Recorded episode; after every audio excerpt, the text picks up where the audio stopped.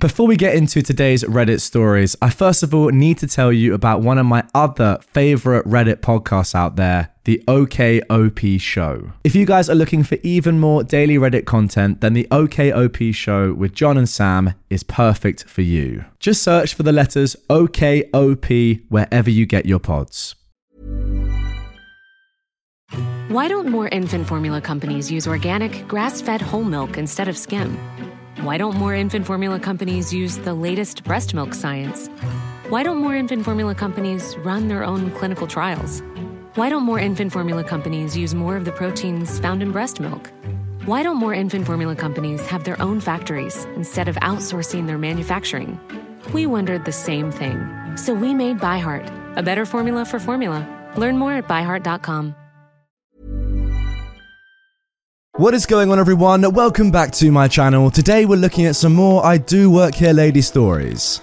I'm homeless? So I work at a Starbucks right next to a car wash, and they're both located pretty close to the highway. My partner works at the car wash next to the Starbucks, and I got a job at the Starbucks since we have to share a car at the moment. Many days I'm early to work because there's no sense in taking him to work and driving home only to go right back. I was there about an hour and a half early this day because I had already run the errands I needed to for the day while he was at work. I'd gotten up early and hadn't been able to sleep due to my wrist hurting due to carpal tunnel. Now, this is important for later. So here I am, sleep deprived in my already covered in sugar due to working at Starbucks jacket, my bag beside me with a bunch of art supplies that I carry around, my apron inside the bag, a dirty shirt that I'd thrown on, and a depressed look on my face. I also wore a hat, a black beanie, every day to work, so today was no different. I realized with my wrist brace I couldn't draw, and my phone was about to die, so I'd be bored for another hour and a half or so. I sit there with my bag beside me and nothing to do for about 45 minutes before I hear someone say, Excuse me, and tap me on the shoulder. I turn around and a Santa Claus looking man, he wasn't dressed that way, just the white slash grey beard and all that, was standing there. The conversation proceeded to go as followed. Sorry, have you eaten? Oh, uh, yeah? I hadn't, but I get a free food item every day, so I was going to anyway. Oh, you have? Oh, well, I wanted to give you this. Get yourself a coffee. He says with a small laugh and hands me $6 because Starbucks is expensive as anything. Ah, oh, thanks so much. Now, that was more from how I acted when we got tips until he walked away.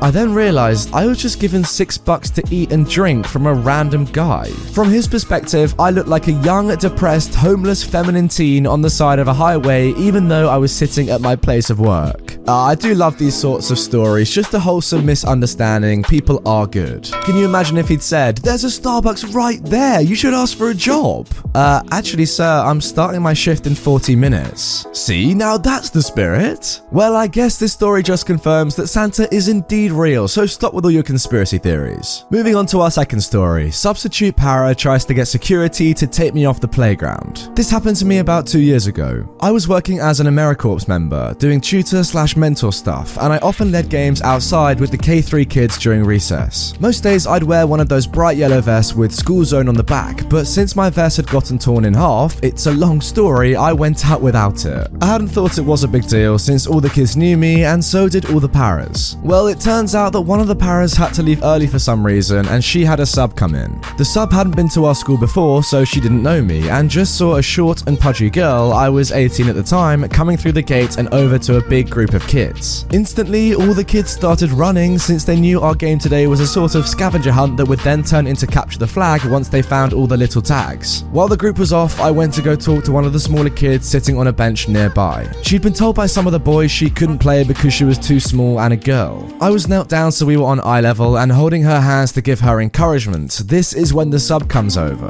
Hey, what are you doing? I thought she was yelling at a kid, so I hadn't paid much attention to her. I just kept talking to the girl I was giving encouragement to. I gave her a hug since she wanted one and got up. That's when the sub came up and grabbed me by my arm. I'm talking to you. What are you doing here? This is a closed campus. Visitors aren't allowed. Me, being an idiot, more focused on the actual rules than the mix up, actually, while it is a closed campus, visitors are allowed. They just need a proper ID and a visitor's pass. Now, the sub thinks I'm talking back. And you clearly don't have either, so get out before I call security. I'm still oblivious to what's going on. Why would you need to call security? Why should I leave? And, uh, can you let go? You're hurting my arm. The sub pulled out her borrowed radio. I'll call security. I was about to go into a full blown panic when one of the other paras came running over. He was a bigger guy and looked like he was about to ram into the sub, stopping just short. We'll call him Mr. S. Oh, Mr. S, I found this teen sneaking onto campus and scaring the kids. Please call security. Mr. S is confused. What are you talking about? She's one of our staff members. No, she came from outside the gate and she's not wearing a vest. Plus, the kids were all running from her. I finally pull my arm out of her grip. I came around from dropping off public library books across the street during my break, and they ran because they know our game starts as soon as I'm outside. The sub was pretty surprised, and Mr. S ended up escorting her back inside. I don't remember what exactly happened to her, but I didn't see her again after that. Kinda glad though, she left a pretty nasty bruise on my arm. Now, to be honest with you, I don't really see this sub being in the wrong at all. In her perspective, you were an unknown adult who approached her students. They ran except for a tiny child who refused to move, and you went up to that tiny child and made physical contact with them. Like there is nothing but red flags there. Maybe this camp needs a check-in system or backup vests or something. There should be some way of dealing with this. Like imagine if you were just a random member of the public. It seemed pretty easy for you to just walk into the school. Let me know what you guys think down below, but in my opinion on this story, this sub did everything right. Moving on to our third story, working as an intern got mistaken for client and treated like a child.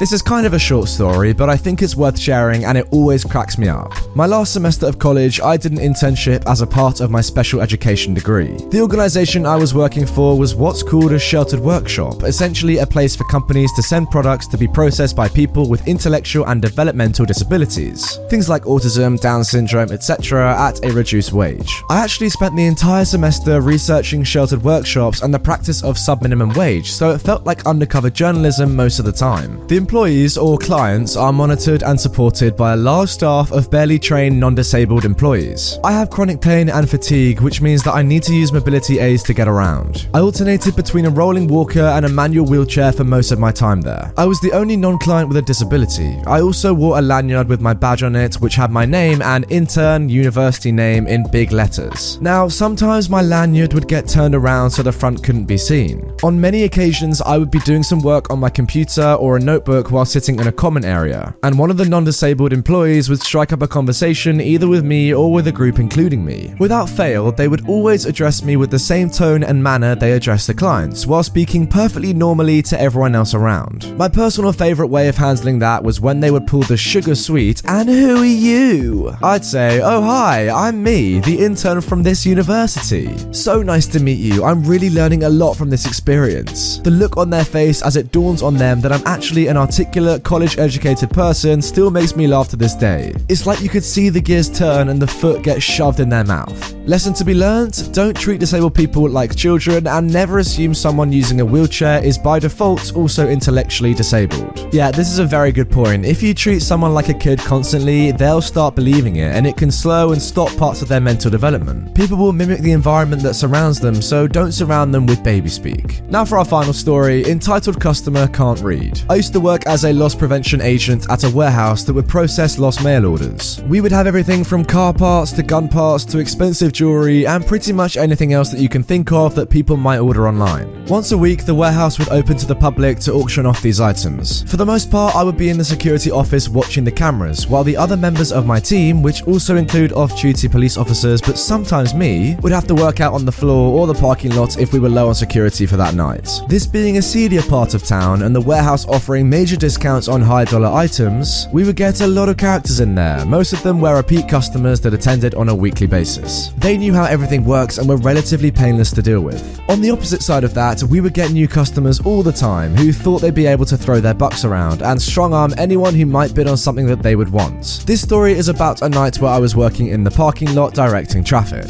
It was not built to handle the traffic Hey, I'm Ryan Reynolds. At Mint Mobile, we like to do the opposite of what Big Wireless does. They charge you a lot, we charge you a little. So naturally, when they announced they'd be raising their prices due to inflation, we decided to deflate our prices due to not hating you. That's right. We're cutting the price of Mint Unlimited from $30 a month to just $15 a month. Give it a try at mintmobile.com slash switch. $45 upfront for three months plus taxes and fees. Promo for new customers for limited time. Unlimited more than 40 gigabytes per month. Slows. Full terms at mintmobile.com. we would get on auction night, so our biggest problem there was usually people trying to park in the employee parking area. This is where an entitled customer shows up. He whips his car through the parking lot with no regard for the foot traffic of the customers making their way in and zooms past me as I'm standing in the middle of the employee parking entrance, as if I wasn't even there. He then gets out of his car with his family, it was a Mercedes SUV by the way, and has this look on his face that just screams, I'm entitled to anything and everything and no one can convince me otherwise. I approach the entitled customer. Excuse me, sir, you can't park here. It's reserved for the employees. You're gonna have to find a spot somewhere else. He replies, Who are you to tell me where I can park? How do I know you're not trying to save it for someone else? I should note that I'm wearing a full security guard uniform, which consists of a polo with the company name and the word security next to it, a duty belt with taser, handcuffs, my LP badge, and my gun. Like I said, this was a bad part of town and there have been plenty of attempted break ins. Sir, I am quite clearly security here, and I'm telling you that you can't park here in the employee lot. Yeah, right. You're just trying to scam me out of my spot. I'm a little irritated at this point. I have a bit of a short fuse when it comes to guys like this. I blame my time in the Marines, so I raised my voice a bit. Sir, you need to move your vehicle now. He is a little taken aback, probably because he hasn't been spoken to like that in a long time, if not ever. At this point, he finally realizes that I'm not just some random guy that decided to harass him and tries a different tactic. Well, I don't see any other cars here, so where are these employees? He actually does the finger quotes. Yeah, I just did as well, to be fair. I'm finally done with this guy and lose any tact that I had left. I don't really care what you can and cannot see. I told you to move your car, so you will move it now or it will be towed. Try it, Rent a Cop. My dad is a retired police officer and knows every cop in this city, and I will make your life a living heck. As I've mentioned before, we have off duty cops working for us. Plus, another member of my team was a detective in the city for 30 years and was a member of the PD board, so we had a great relationship with the PD. I wasn't worried about anything. Well, then you can have him call the impound lot after your car gets towed. I'm pretty loud at this point, and some of the other customers are staring. The entitled customer scoffs and starts heading back to his car. You've made a huge mistake, Rent a Cop. Have fun in jail tonight. He then proceeds to drive off and leaves, once again, way too fast, and this time nearly hitting me. Nothing ever came of it afterwards, so either he was lying about his dad or his dad didn't have as much clout as he seemed to think. I never saw him again. I'm just so confused by this. Why did this guy try to pick a fight with you? When he said, Who are you to tell me where I can park? Um, I'm pretty sure it should have been quite obvious. If someone's in full security guard uniform with the word security on them, a duty belt with a taser, handcuffs, a badge, and a gun, I think it's pretty safe to assume they may just be some form of security. Anyway, guys, that is to do it for this episode of r slash I do work here, lady. I really hope you have enjoyed it. If you did, like this video, comment your opinions down below, and subscribe for daily Reddit content from me. Also, if you want more I do work here, lady videos, I've made a playlist so you can binge watch them all right away. With that being said, I will see you guys all tomorrow for a fresh new upload on the channel. Why don't more infant formula companies use organic, grass fed whole milk instead of skim? Why don't more infant formula companies use the latest breast milk science? Why don't more infant formula companies run their own clinical trials? Why don't more infant formula companies use more of the proteins found in breast milk? Why don't more infant formula companies have their own factories instead of outsourcing their manufacturing? We wondered the same thing. So we made ByHeart, a better formula for formula. Learn more at byheart.com.